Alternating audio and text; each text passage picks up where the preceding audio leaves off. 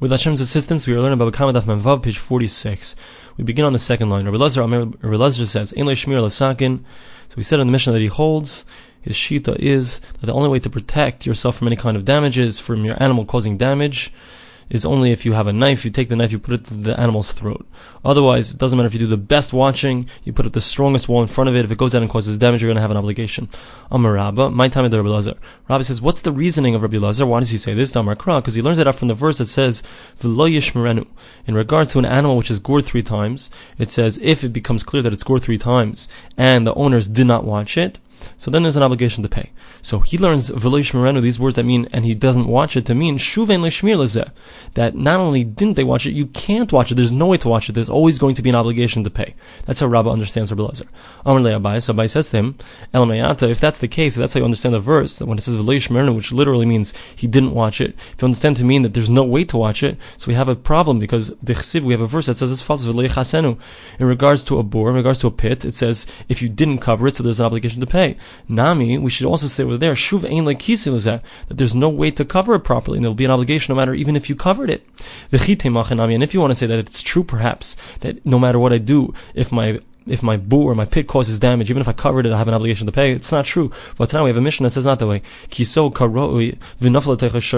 someone covered up the pit properly, and then a then an ox or a mule fell into there, umes, an animal died. Potter, there's an obligation on the person who owns that pit. Elam Abaye. So Abaye says you can't learn it out that way. When it says v'lo when it says v'lo it doesn't mean that there's no way to watch it and there's no way to cover it, but it means simply what it says. But rather he learns it out as follows. Hainu time Rabbi Lazar, because the time we have a brisa that will explain to us the sheet to the opinion of Rabbi Lazar. Rabbi Nassan Aimer in the brisa, so Rabbi Nassan says, "Financially, gadol adam kelev rab How do we know that a person is not allowed to have a vicious dog in his house? Val and you can't have a ladder, which is a dangerous ladder that someone could easily fall and get killed. Namar, we learn that from the verse that it says in regards to putting up a, fence around one's roof. The reason that you have to do it is to prevent anyone from accidentally dying. So, so too, just like over there, the verse is telling us that you're not allowed to keep this animal inside of your house because it's a dangerous animal, it could cause death. So too, over here, when it says it shouldn't be kept. The animal that can be causing some kind of death or a goring can cause some kind of damage. So that's the sheet of Rabbi Lazar who holds that no matter what, you can't keep it around. If it's possible, it's going to cause damage. And therefore, if you did, so there's going to be an obligation, even if you did a proper watching. Hadron Arba v'chamisha. We will return to you, chapter Shoshanagach Arba v'chamisha. We begin the next Mishnah in the next chapter. Shoshanagach Hasapara. V'nimtza urva bitzida. If we have an ox that causes damage, like gores a cow, and then when we look after the scene, so so besides for the cow being dead, but there's also a calf that this cow had been pregnant with. It's also lying there dead as well. It's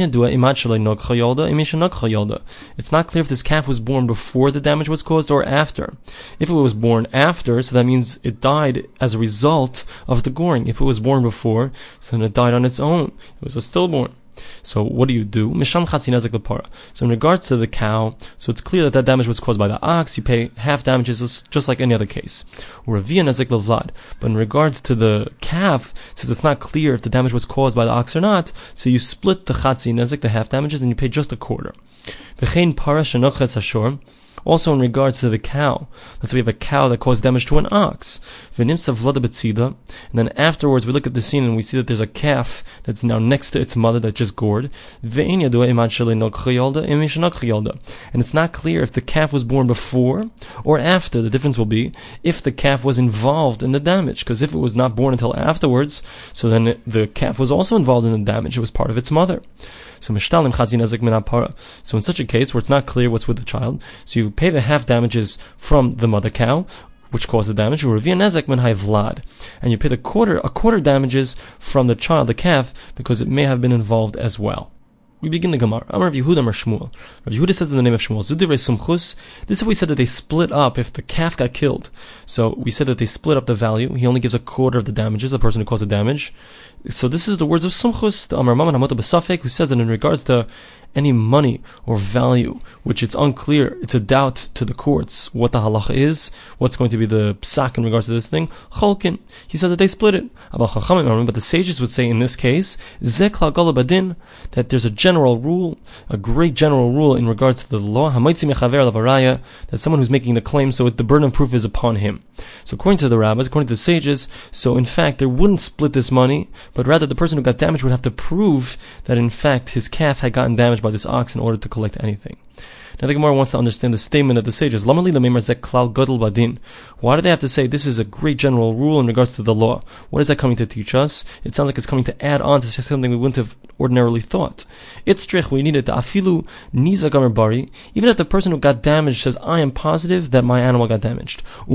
Shema. And the person who caused the damage is saying, Well, I'm not sure, I don't think so, but I'm not really sure.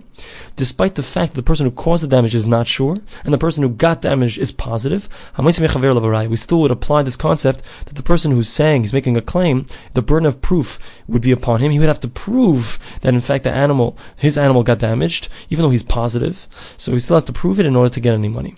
Inami, another possibility, like the following that was said in an Amoraitic statement. If someone sells an ox to his friend, and it turns out he doesn't know this, but the person who bought it finds out later on that the animal was a goring animal. It had gored before, it's a, a little bit of a wild animal. Rav Amar, Harizim So Rav says that there's a mistake in sale. The sale is invalid because the person wouldn't have bought it if he would have known. Shmuel says no, it's a valid sale because the person who sold it can always say, "Listen, I sold it to you for slaughtering. I didn't know that you were planning to use it to plow your field or what other, uh, whatever other purpose you were planning to use it for. I wasn't aware of that." And as far as slaughtering is concerned, it doesn't matter if the animal is a nagchan, if it's a goring animal, just kill it, and there's no more worry when it comes to when it comes to the fact that it's a goring animal. So Moshe says, hold on. Amai, why is this? What are they, what's the discussion here between Rav and Shmuel? Let's see what kind of guy we're talking about. If it's a guy that usually sells animals in order to be used for plowing or whatever, whatever other purpose there is, so then fine, we know that that's what it was for. And if it's a guy who usually sells it in order for it to be slaughtered, so then we know. In other words, what does this guy usually do? Why can't we figure it out? Lois says, no. We need it. We're talking about a person who usually sells for different purposes, for both purposes, and therefore we can't tell. Well, let's see how much money exchanged hands, because the amount of money that a person pays if he's going to use it for plowing is significantly greater than the amount of money that a person would pay if he's going to slaughter the animal. So let's just see how much money had, had, had passed between the two people.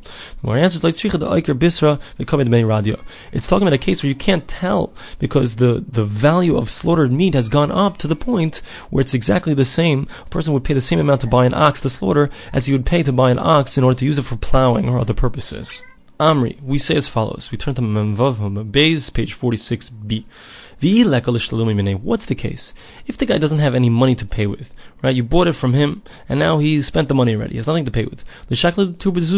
So you should take the ox, the person who made the, the mekach, the person who bought it, and is claiming that it was a mekach tos, it was a mistaken sale, just take the ox. The amri inshi, because as people say, there's a folk saying, from the person who owes you money, paria pareya. Take whatever you can get. If the guy doesn't have money, and he's willing to offer you a barrel of wheat, that's not such high quality wheat, but it has that value of the amount of money that he owes you. Take whatever you can get. So, so here too, just take the ox if that's all he has.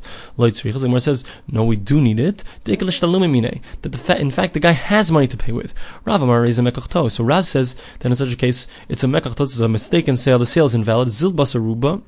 And so you go after the general populace. Most people, when they're buying an animal, they're not buying it in order to slaughter it, but rather they're buying it in order to make a utilitarian use out of the animal, to plow or whatever it is. Ushmuel Amar, Shmuel says no.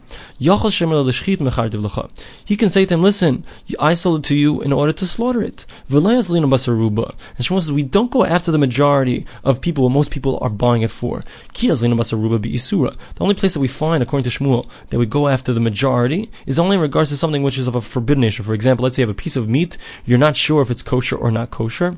And of course, in a question like this, you have to ask a rabbi who understands the details, the intricacies of these halachas. But in any event, just for, to understand what this concept is, but in general, we go after, when it comes to something which is forbidden, like a piece of meat, so you go after what the general thing is, the roiv, the majority of things are. When it comes to something which is a monetary issue, so then we don't go after the general majority, rather the person who's making the claim, he has to prove. So in this case, he would have to prove that in fact, he did indeed buy it, not for slaughtering, but rather for plowing. Now the bottom line of this whole thing is that we're coming to explain why did the sages say when they said in the in the Brisa the Mishnah that that there's a great general rule in regards to the law. It's coming to include that even in this case, they would say their halacha like Shmuel, that hamotz of haraya, the person who's making the claim has to bring the, the proof, the burden of proof is upon him. Even though he bought something and there was a mistake, he has to prove that indeed there was a mistake, even in that case. The Gemara now brings a proof to the original statement of the Gemara, which was Yehuda in the name of Shmuel, where he said that the Mishnah, when it said that you have to split up the value of the damages of the calf, so that was sumchus, but the, the sages would say that no, you don't split it up. The person who's making the claim, he's the one who has to prove it. If he doesn't prove it, he doesn't get anything. So we have a brisa that shows that this is in fact true. Shor shenogach esapor, if you have an ox that causes damage to a cow, v'nimtza ur betzida, and we find the calf next to it. It's not clear if the animal miscarried because of the goring or if it miscarried before. So Sumcha says that you pay half damages in regards to the cow and only a quarter damages in regards to the to the calf. But here's the kicker: the sages say the person who's making the claim, so he's the one who has to prove it. So the person who caused the damage, until it's for sure clear that the damage was caused indeed to the to the calf, there's no obligation for him to pay. Bar Nachmani, Bar says, How do we know this concept that there that the sages say, which is that the person who's making the claim, he's the one who has to prove it? Shenemar, we have a verse, Mi Bal Dvorim. Who is the one who's bringing the matter? Who is the matter? Because it's coming because of him. Yigash Aleim, he comes, he brings his matter in front of the court. Yagish Raya. What we learn from this is that he's the one who has to bring his proofs in front of the court court. So that shows that the one who's making the claim has to bring the proof. Maskiv Rav Ashi, so asks a question. Halam alikra. What do we need a verse for this? Svarahu. It actually makes sense. It's logical. We don't need a verse if it's something that's logical. The ke'ev ke'eva asya. The one who's got the pains, he's the one who goes to the hospital. Meaning, if someone's making a claim, so he's the one who has to prove it. He's the one bringing the whole business into court, so obviously he's the one who has to bring the proof. Nachman. So rather, the, the pasuk is coming to teach us something different, like the statement of Rav Nachman and Rabbi Baravua in the name of Rabbi Baravua. The Rav Nachman and Rabbi Baravua, because he said as follows: How do we know that if we have two claims, we have Ruvain is coming and saying that Shimon owes him money. Now Shimon counterclaims and says, "Listen, actually, well, it might be true that I owe Ruvain money, but Ruvain actually took my couch, and I want my couch back." So now we have two claims. So how do we know that we go with the first claim we discuss and we deal with the first claim first? Shenemar, as the verse says, Mibal Dvarim, who is the one that started the matter? Yigash Alehem, he will bring the matter in front of the courts. Yagish Dvar the one who started the matter is the one who brings his matter first to them. That's what we learn out from this verse. Ari Nahardoi, it was stated by the sages of Naharda, There are actually times where the person who was the second person to make the claim, for example, Reuven is the one that claims first that Shimon owes him money. Shimon claims now that he has my couch. So, but there are times that we will actually deal with the couch issue first. Vehechidami, what's the case? Because zili nichse, that the person, Shimon, who's claiming that he has my couch, so the couch is going to go down in value. He has somebody who's ready to pay top dollar for that couch today. And the person is going back to his homeland tomorrow, and he's not going to be around to buy the thing. So if we don't deal with getting the couch back first, so then he's going to lose out a tremendous amount of money. So then we deal with the second claim first, and we'll go back to the first claim afterwards. The Gemara continues, We said in the Mishnah that if you have a cow that causes damage to an ox, and then it becomes unclear if the calf, which is born next to it and standing right next to the cow, whether the calf was involved in the damage or not. So we said in the Mishnah that you pay half the damages from the cow and a quarter of the damages from the calf, because you basically split what you would have otherwise have been, it would have been necessary to pay from the calf. Now the Gemara says, Chatzi nezik, nezik. What's going on? You have a half damage and a quarter of a damage that you're paying, one from the cow, one from the calf. All you have to pay is half the damages. What are you paying three quarters of the damages for? There's no such thing. We never find that you pay three quarters of the damages half the damages from the cow, a quarter of the damages from the calf, it doesn't make sense.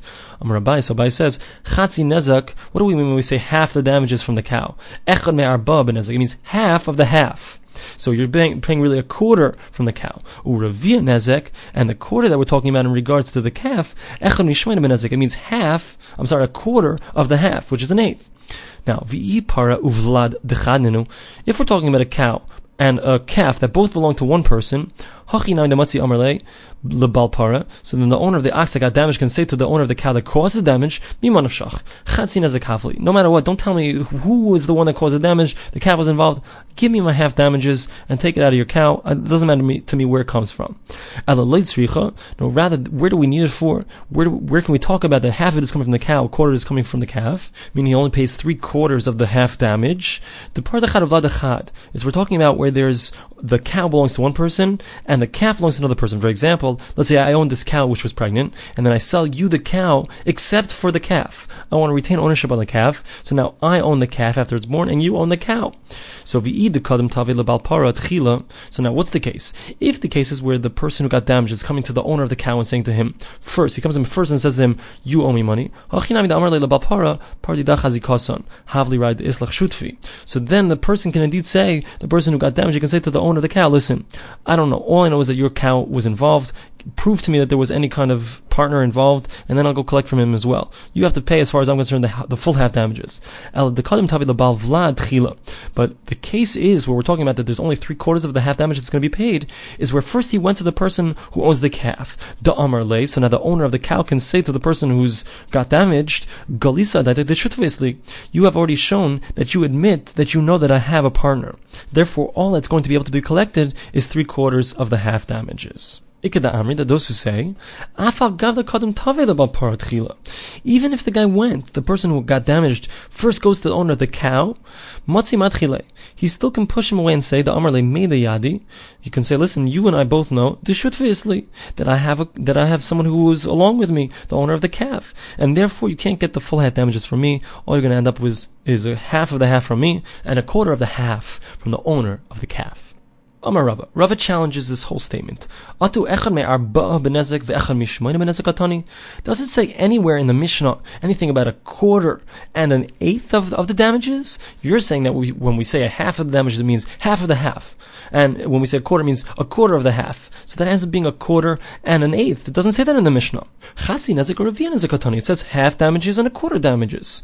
El Amar Rava. So Rava gives a whole different understanding. Really, I'll tell you, we're talking about a cow and a calf that belong to one person. This is what we mean. If you have the cow in front of you, so you pay half the damages from that cow. Under the top of Mem Zayin by Al, page 47a. Less a lipara, but if the cow is not in front of us, so all you can get is a quarter of the damages out of the calf, if for whatever reason the cow is not around.